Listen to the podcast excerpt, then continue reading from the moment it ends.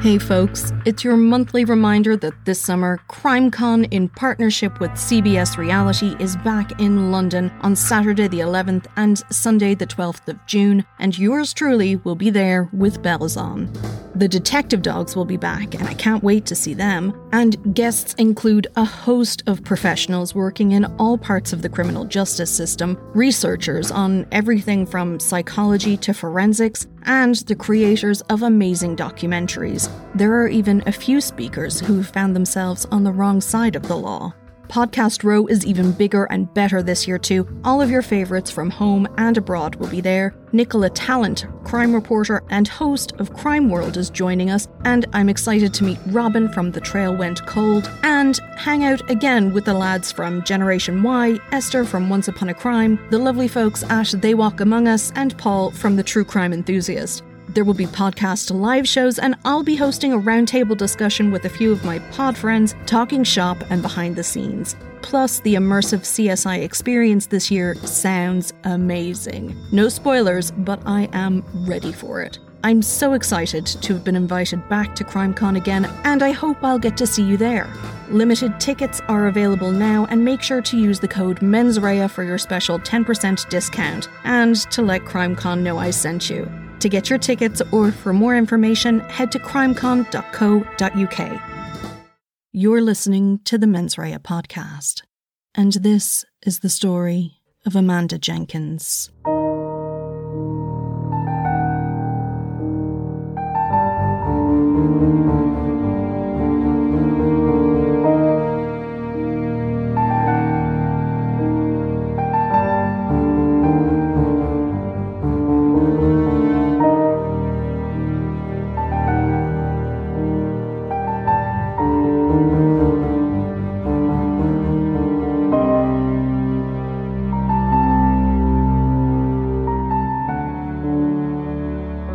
In October of 2007, Amanda Jenkins was 27 years old and she lived in James's Street in a flat owned by Oakley Social Housing at the Anna Livia apartment complex. Amanda was from a well known and well respected family from the Dublin 8 area. She worked in a fruit and veg shop on James's Street not far from her home. She was particularly close with her mother, Anne.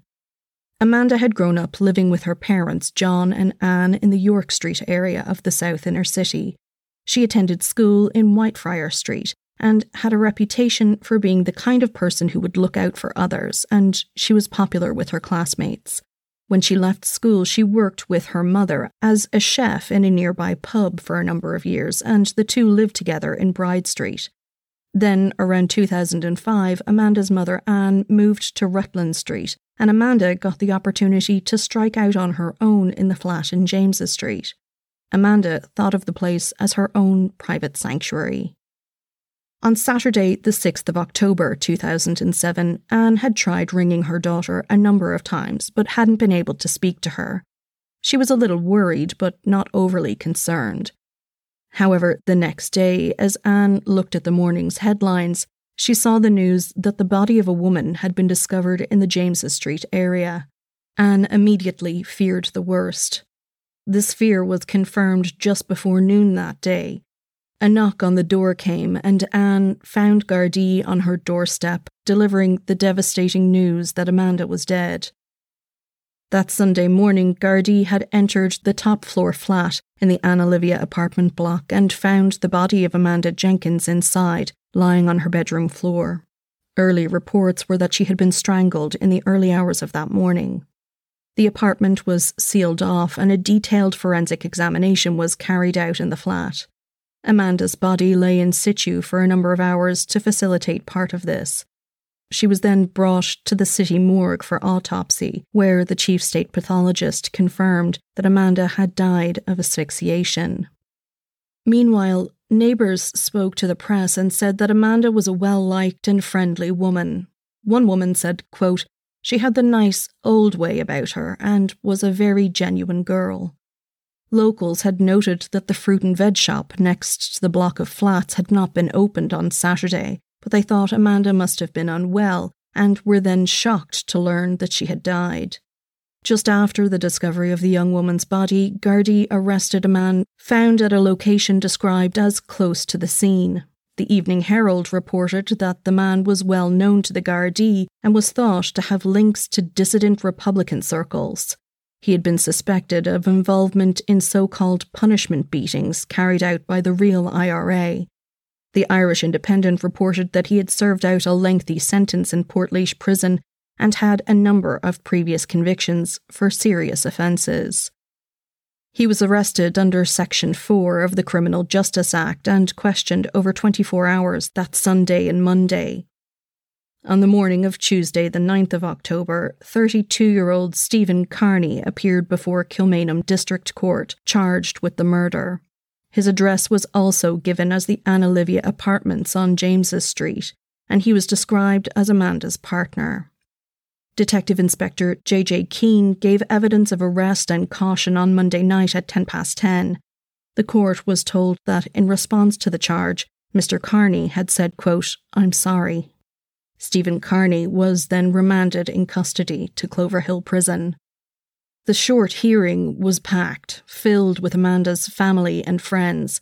Anne, her mother, was distraught and was comforted by John, Amanda's father, and other relations. Louise Hogan, reporting for the Irish Independent, noted that security was tighter than normal at this district court hearing. Amanda's uncle, Robert McLean, spoke to the press that day.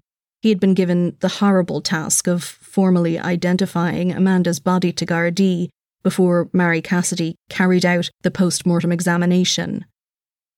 There were delays, however, in the release of Amanda's body back to her family, as an, an independent examination could be sought by Stephen Carney's defence team. Again, her uncle Robert spoke to the media and said, quote, This is having an awful effect on our family. It's bad enough that Amanda was taken from us in the way that she was, but then to have to endure these delays is just harrowing.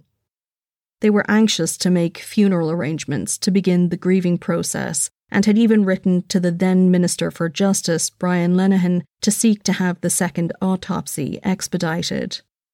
The delay was caused by a difficulty in scheduling time for an independent pathologist to carry out the examination, given that there are very few such doctors in the jurisdiction not employed by the state. And so it was that two weeks after her death, Amanda Jenkins' funeral mass took place in St. Patrick's Church in Ringsend on the 20th of October. 200 of her family, friends, and neighbours filled the church to mourn their loss. The Requiem Mass was officiated by Father Fergal McDonough, who noted that the name Amanda was of ancient Greek origin, meaning one who is deserving of love and compassion.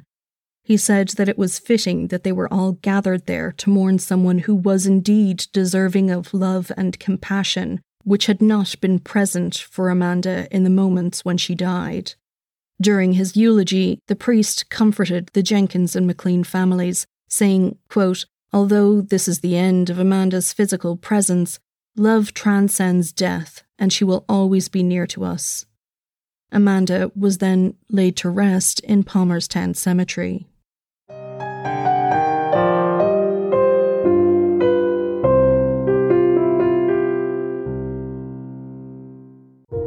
This episode is sponsored in part by Calm. It's time for a break. This is technically an ad break, but our partners at Calm want you to focus on yourself for a moment. Take a deep breath and let it out. Relax wherever you're holding your tension. It's important to tune in and recenter, and Calm can help. We're partnering with Calm, the number one mental wellness app, to give you the tools that improve the way you feel reduce stress and anxiety through guided meditations, improve focus with curated music tracks, and rest and recharge with Calm's imaginative sleep stories for children and adults. There's even new daily movement sessions designed to relax your body and uplift your mind. If you go to calm.com forward slash men's, you'll get a special offer of 40% off a Calm premium subscription, and new content is added every week. Over 100 million people around the world use Calm to take care of their minds. Calm is ready to help you stress less, sleep more, and live a happier, healthier life. For listeners of this show, Calm is offering an exclusive offer of 40% off a Calm premium subscription at calm.com forward slash men's. Go to calm.com slash MENS for 40% off unlimited access to Calm's entire library. That's calm.com slash men's. On Tuesday, the 4th of November 2008, Stephen Carney appeared before the Central Criminal Court in Dublin, with Mr. Justice Paul Carney presiding, alongside a jury of eight men and four women. The defendant pleaded not guilty to the charge of murdering Amanda Jenkins. However, as set out by his defence counsel, Mr. Michael O'Higgins, Carney accepted that he had strangled Amanda Jenkins and was the cause of her death. Mr. O'Higgins went on to explain to the jury that because of this, there were certain facts that were not at issue in the trial, and to shorten the procedure overall, these had been agreed between the defence and the prosecution. Defence counsel also acknowledged that his client accepted he had been dealt with humanely by the Gardaí and that evidence in the case had been handled correctly. In his opening statement, Dermot McGuinness, appearing on behalf of the DPP, reiterated that Carney acknowledged he had caused Amanda Jenkins' death. But the prosecuting counsel went on to say that, regardless, the defendant would retain his presumption of innocence and the jury should keep an open mind regarding the evidence or otherwise against Carney for Amanda's murder. Mr. McGuinness went on to outline that Carney had spoken to Gardaí during the interviews after his arrest about the events leading up to Amanda's death. The defendant had told police that he and Amanda Jenkins lived together in the Anna Livia apartment. That Friday evening, Amanda had finished work and gone home. Carney himself had come in about an hour later, and there was an argument, purportedly about the smell of cannabis smoke in the home. Carney had described how Amanda had been sitting on the couch while he was standing yelling. He'd leaned down towards her, and she gave him a quote, clatter across the face. With that, Carney said he'd grabbed Amanda's throat and strangled her. On Sunday morning, Carney had rung the emergency services a number of times and told the dispatcher that he was after killing his girlfriend. Amanda had lain dead on the bedroom floor for 40 hours before the authorities arrived. Recordings of these 999 calls were played for the court. Carney could be heard on the tape saying that he had strangled his girlfriend with his hands and he had tried to kill himself. He asked for Gardaí to come and take him away. He said he had had a blade and had cut himself, but that he'd thrown that into a bin. Next, Anne Jenkins, Amanda's mother, took to the stand. She testified that Amanda had called her at about 8 pm that Friday night after she got back in from work. The next day, Saturday, Anne said she'd got two calls from the defendant, Carney had told her that Amanda had quit her job and that she was in bed asleep, and her mobile phone was out of battery.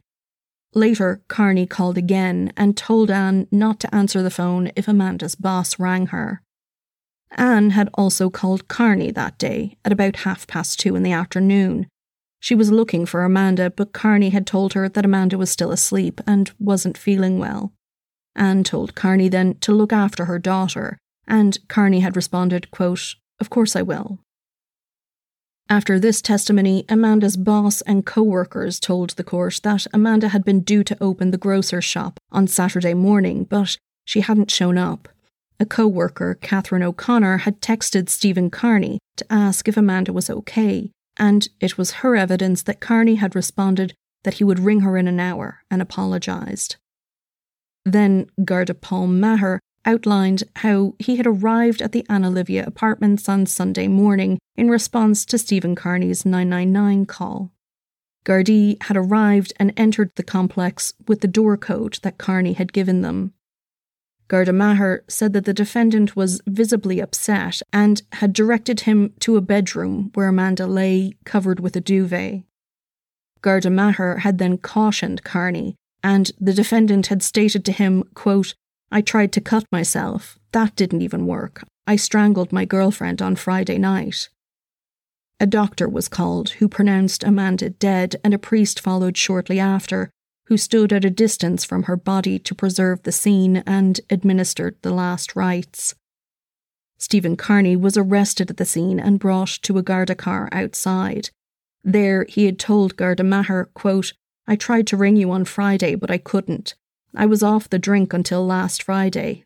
Then I had drink and drugs. Other statements were read to the court which detailed Stephen Carney's movements earlier on the day that Amanda died. He'd been in a pub and at a bookies where he spent a large sum on betting on the races.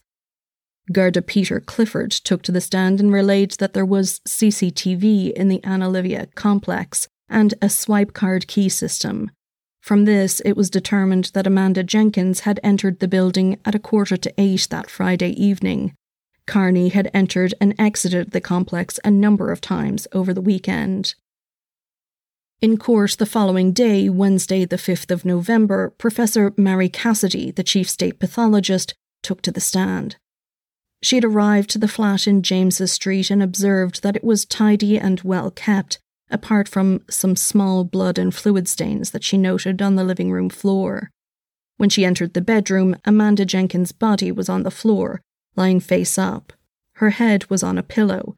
Dr. Cassidy noted that there was strong bruising, referred to as congestion, to Amanda's face, and the pathologist said that she was purplish in colour, nearly matching the shade of the pillow that Amanda's head had rested on. This congestion had been caused by a blocking of the blood vessels in Amanda's neck. During post mortem, bruising was noted on Amanda's neck, and the small hyoid bone in her neck had been snapped. There were abrasions to the left side of her jaw, and Dr. Cassidy described small scratch marks on Amanda's neck, which might have been caused by fingernails. The pathologist said that when she examined Amanda Jenkins' body, she came to the conclusion that Amanda had been dead for more than 24 hours as rigor mortis was wearing off. Amanda had been placed on the floor where she was found after she had died.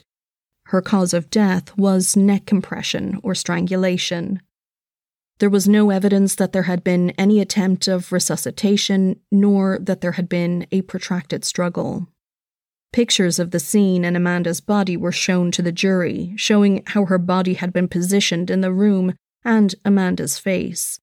In these two photos, there was a clear differentiation between the pallor of Amanda's skin, the bruising around her neck, and the blue purple areas of congestion left by the effects of strangulation.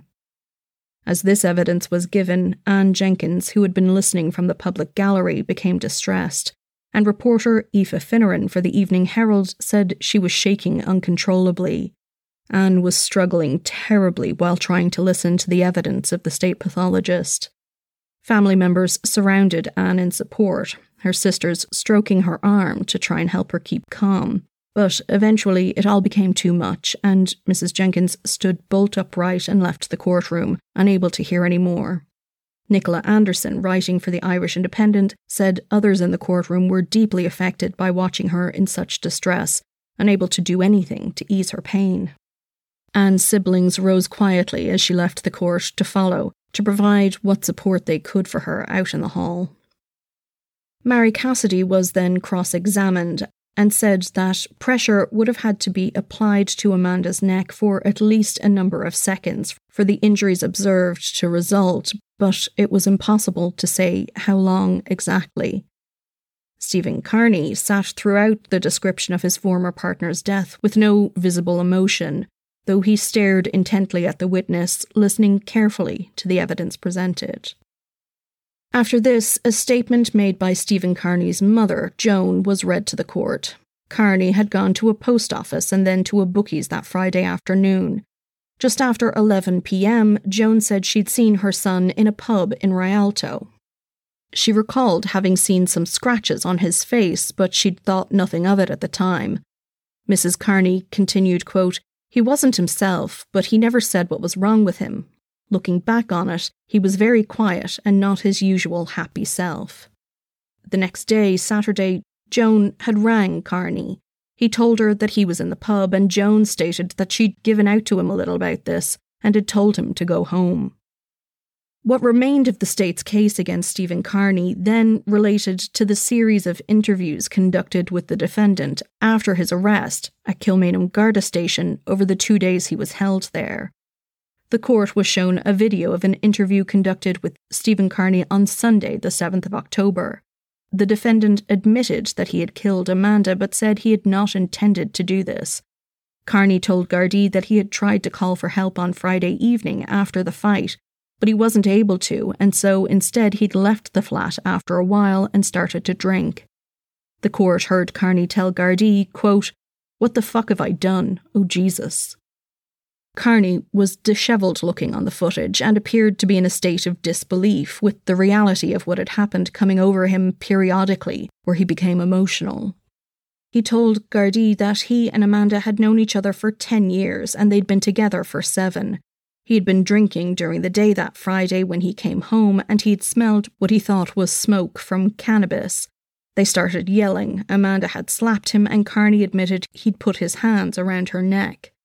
Amanda had fallen to the floor and Carney had continued to strangle her, watching her face turn blue until she stopped moving. After Carney realised that Amanda had died, he said he didn't know what to do, so he'd pulled her body into the bedroom and left to go get drunk. Later, he returned to the flat that they had shared, but had continued on his binge. Carney told Gardaí that earlier that day, Sunday morning, he had tried to hang himself, and after that, he'd tried to cut his wrists. Then he took a number of tablets. Finally, he rang 999. He told Gardaí, quote, I just want to die. I'll get it right next time, trust me. What's the point of living? Gardaí asked outright if Stephen Carney had meant to kill Amanda, and he said that he hadn't, that he just wanted to frighten her. It had just been a stupid row. Carney explained that the place was smoky and smelled, and he'd cursed at her and told her to go open a fucking window. In response, Carney alleged that Amanda had told him to fuck off. Evidence of Carney's Garda interviews continued the following day with Garda David Ennis on the stand, where the court heard further details of what Carney said he had done that weekend. Carney had told him that the Friday before had been a day like any other. Amanda had been up early to go to work in the fruit and veg shop. Stephen Carney had been up early too, as he had an appointment at a FÁS office near Pier Street, Carney explained that he had wanted to attend a forklift driving course through the Education and Employment Service and had also been planning on getting CVs printed out in preparation for looking for a new job. He'd been unemployed for the last 10 months, he said. After he was done at the FÁS office, Carney said he'd also gone to a recruitment office in Inchicore, and when he was finished there, he'd gone to a pub for a drink. Carney told Gardaí he'd been off alcohol for three months prior to that visit. He'd also gone to the bookies and placed several bets on horse races. Carney had won about a grand and a half, but the defendant admitted during this interview that he had spent at least half of that that weekend on drink and cocaine. Carney had said, quote, I'd no intentions of hurting her. I don't know what made me react the way I reacted. Again, the defendant said he'd only taken his hands off Amanda's throat when her face went blue. One of the interviewing Gardaí suggested to Carney that he had had his hands on Amanda's throat too long for this to have been an accident. In response, Carney insisted that it had been. He didn't know why he didn't stop, but said he'd had drink on him and he didn't think he'd been hurting Amanda that much.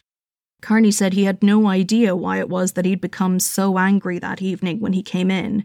He had stayed in the apartment for about two hours after he strangled Amanda, having put a pillow under her head and covered her with a duvet. Carney continued, quote, I just sat there looking at her, crying. I kept slapping her face and saying, Wake up, Mandy, wake up, love.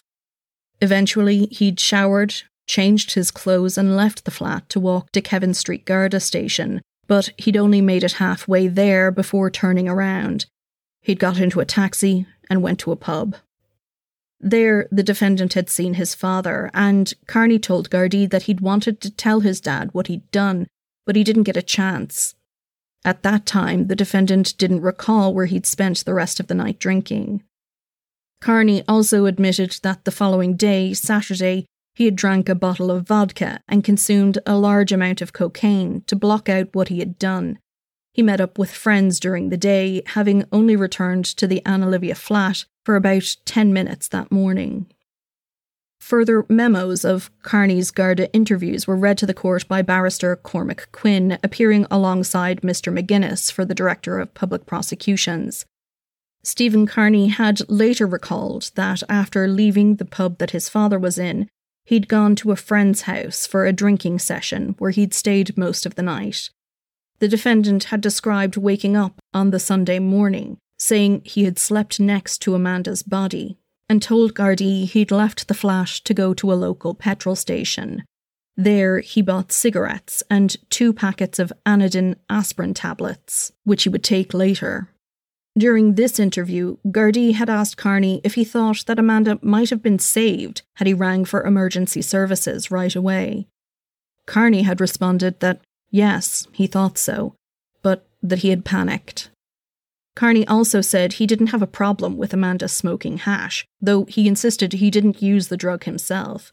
He said he was annoyed that the place was full of smoke and smelled, and Amanda had not opened a window. Carney had told police, quote, I'm not that type of person. I wouldn't harm a fly. And, quote, I think my mind just went blank. I just lost it. I just put my hands around her neck. When asked whether he thought Amanda had fought back, Carney had responded, quote, I think so, yeah. Then Detective Garda David Ennis agreed with defense counsel Mr. O'Higgins that his client, Stephen Carney, had answered all of their questions willingly and had cooperated fully with the investigation.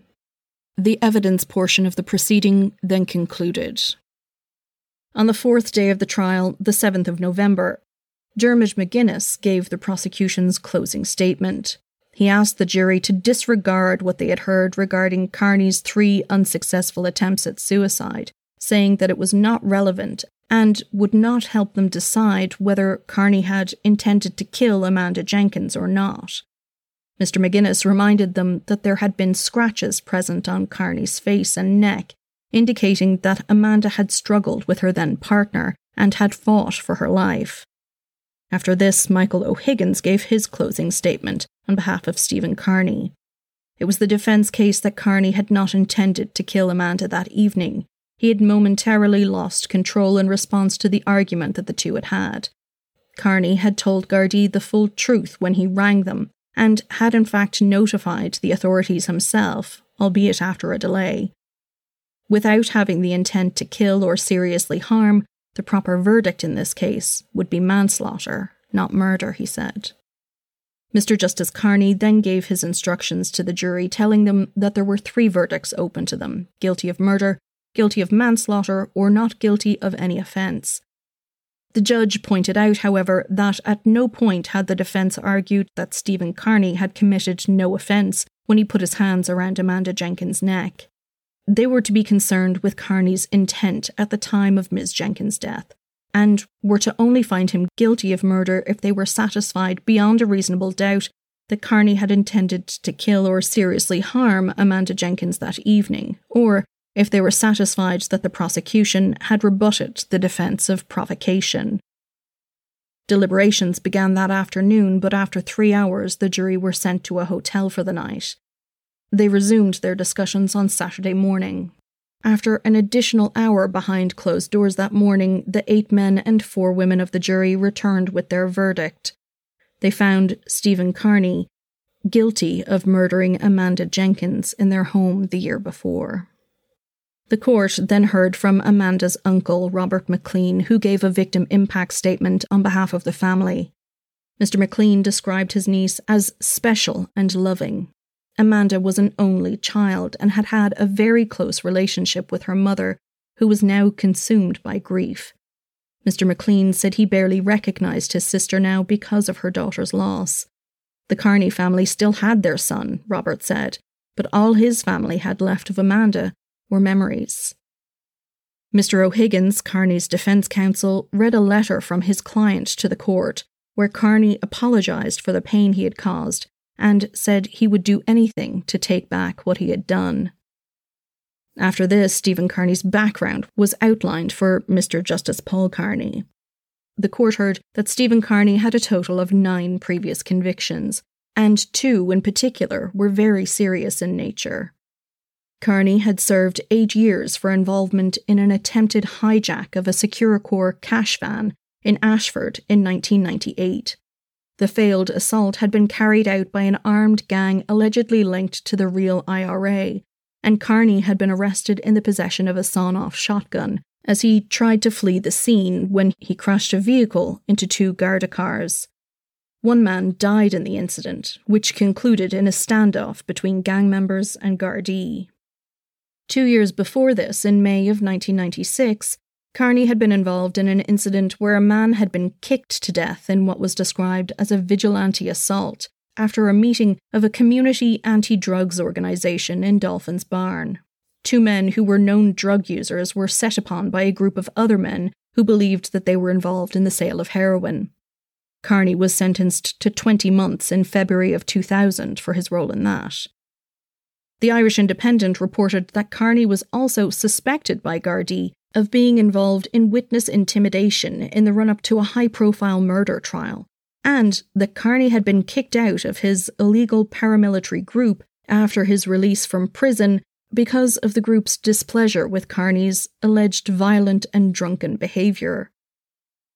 With the defendant's background duly outlined, Stephen Carney was then handed down the mandatory life sentence for the murder of Amanda Jenkins.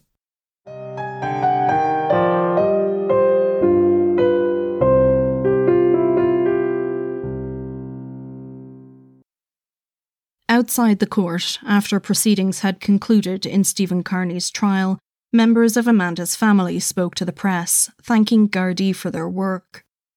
Robert McLean said that though justice had been done, this was a quote, hollow victory, as it would not bring Amanda back. Another of Amanda's uncles, Damien Jenkins, said that Amanda had been a quote, little angel, that she'd looked after everyone. The whole family were heartbroken. Later that weekend, Robert McLean spoke to Jason O'Brien for the Irish Independent.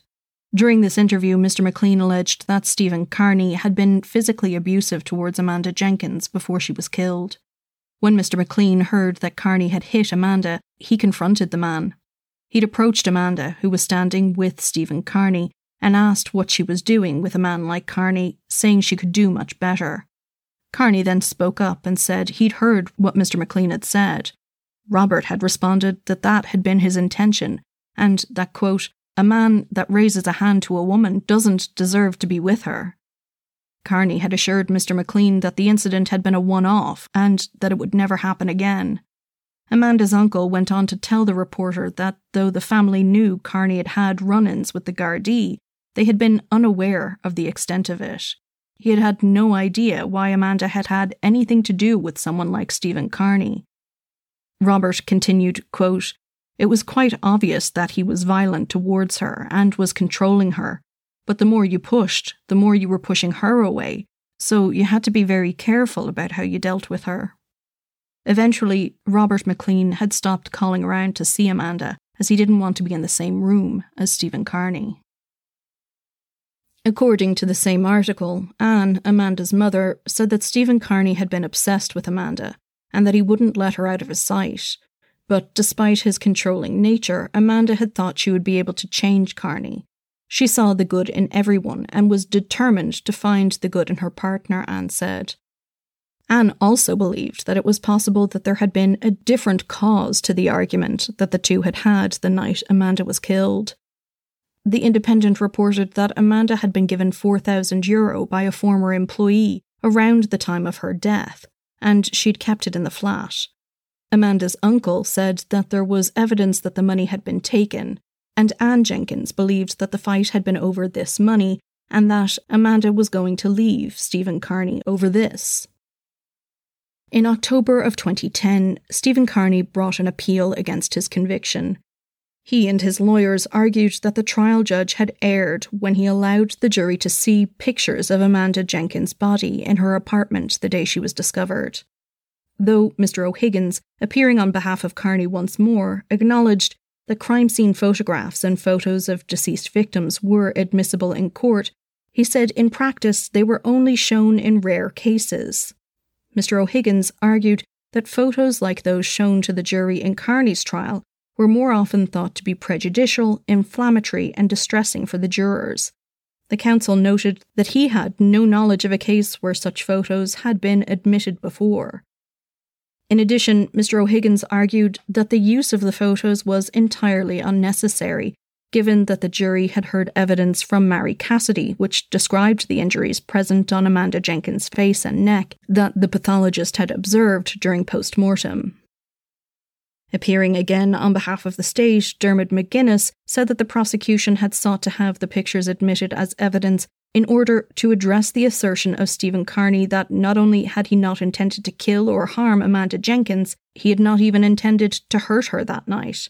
However, Carney had said himself that he had seen Ms. Jenkins' face turn blue, and therefore the pictures not only established the injury sustained by Amanda Jenkins, but rebutted the notion that Carney had not meant to harm her. Further, Mr. McGuinness said that the trial judge had assessed the arguments set out before him and decided the pictures were admissible. They had been weighed against the level of prejudice that would come from the jury seeing them, and the trial judge had decided that the prejudice did not outweigh the probative value. The judgment of the appeals court was published in July of 2011, nine months later. Mr. Justice Mackin, writing on behalf of the three judge appeals court, clarified the prosecution's point regarding the introduction of the photos of Amanda's face. Carney, who said he had meant only to frighten Amanda, had admitted to putting his hands around her neck and strangling her, not even stopping when he watched her face bruise and discolour.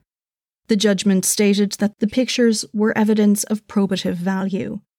The judgment continued that it may be the case that such photos are not often admitted to trials, but there was no legal norm restricting their use so long as their probative value is weighed against their prejudicial.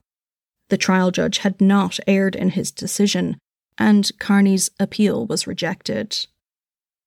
Stephen Breen, crime correspondent for the Irish Sun, revealed in September 2020 that Stephen Carney had been allowed out of prison to meet members of his family and was at the time preparing for a third hearing before the parole board to assess his suitability for release. Anne Jenkins was one of many who supported the paper's campaign, calling on the Minister for Justice at the time to implement the Parole Act of 2019 despite being passed by the Houses of the Oireachtas and signed into law by the President of Ireland in 2019, the changes outlined in this legislation were not implemented for two years. The parole board was reformulated so that it was now fully independent and made up of experienced professionals from the criminal justice system. The minister of the day no longer makes decisions regarding parole, removing politics from the process. Those serving life sentences now have to wait 12 years before going before the parole board, rather than the former term of seven years. The Act also recognised bereaved family members and dependents as victims for the purposes of the Act, and the new parole board is collecting contact details of victims in order to try and ensure that they can, if the person wishes, be contacted ahead of a prisoner's appearance before the parole board. Anne had received just such a communication from the old iteration of the parole board that August, and she duly wrote out a letter objecting to Carney being considered for release. She said that Carney was a danger to women, that he had lied throughout the trial, and rejected Carney's claim that he had written a letter of apology to her. Anne told the paper that Stephen Carney had never shown any remorse, and that after his conviction she had been abused in the street by friends and associates of the man who blamed her daughter for Carney ending up in prison. You can hear more of Anne's story in her own words over on the Crime Lapse podcast. The episode is called Stolen Chance. In March of this year, 2022, Anne spoke to the Irish Mirror in response to Minister for Justice Helen McEntee's proposed reforms to the criminal justice system, which could see trial judges setting minimum terms to be served for those who receive life sentences, amongst other changes. Anne welcomed the plans, but for her and her family, it was, quote, too little too late. By this time, Carney had already been moved to the open prison Shelton Abbey in County Wicklow, one step closer to being released on licence. Anne told Paul Healy, quote, I'm the one serving the life sentence, not him. Thank you for listening to Mens Rea, a true crime podcast. You can find us on Facebook, Twitter, and Instagram at mensreapod, or you can send an email to mensreapod at gmail.com. This podcast is made possible in part from generous donations by supporters on Patreon. A special thanks this week goes out to Vicky Larry, Vanessa Allen, Sabrina Catley, and Dizzy DJ. If you'd like ad free episodes or bonus episodes, head on over to patreon.com forward slash mensreapod. With thanks to our sponsor for this week's episode, Calm. Remember, supporting our sponsors supports this show, so check them out in the show notes. I'll be at CrimeCon in London in June. Please come see me. Use the code MENSREA for a lovely discount. Tickets are at crimecon.co.uk. I'll also be at the True Crime Podcast Festival in Dallas, Texas on the 24th to the 27th of August. Visit truecrimepodcastfestival.com to grab your tickets. Our theme music is Quinn Song The Dance Begins by Kevin MacLeod, and additional music is by Juanita Meisel and Kevin MacLeod. This episode was researched, written, and produced by me, your host Sinead. All sources from today's episode can be found in the show notes or on our website, www.mensreapod.com. And so, till next time, don't do anything I wouldn't do.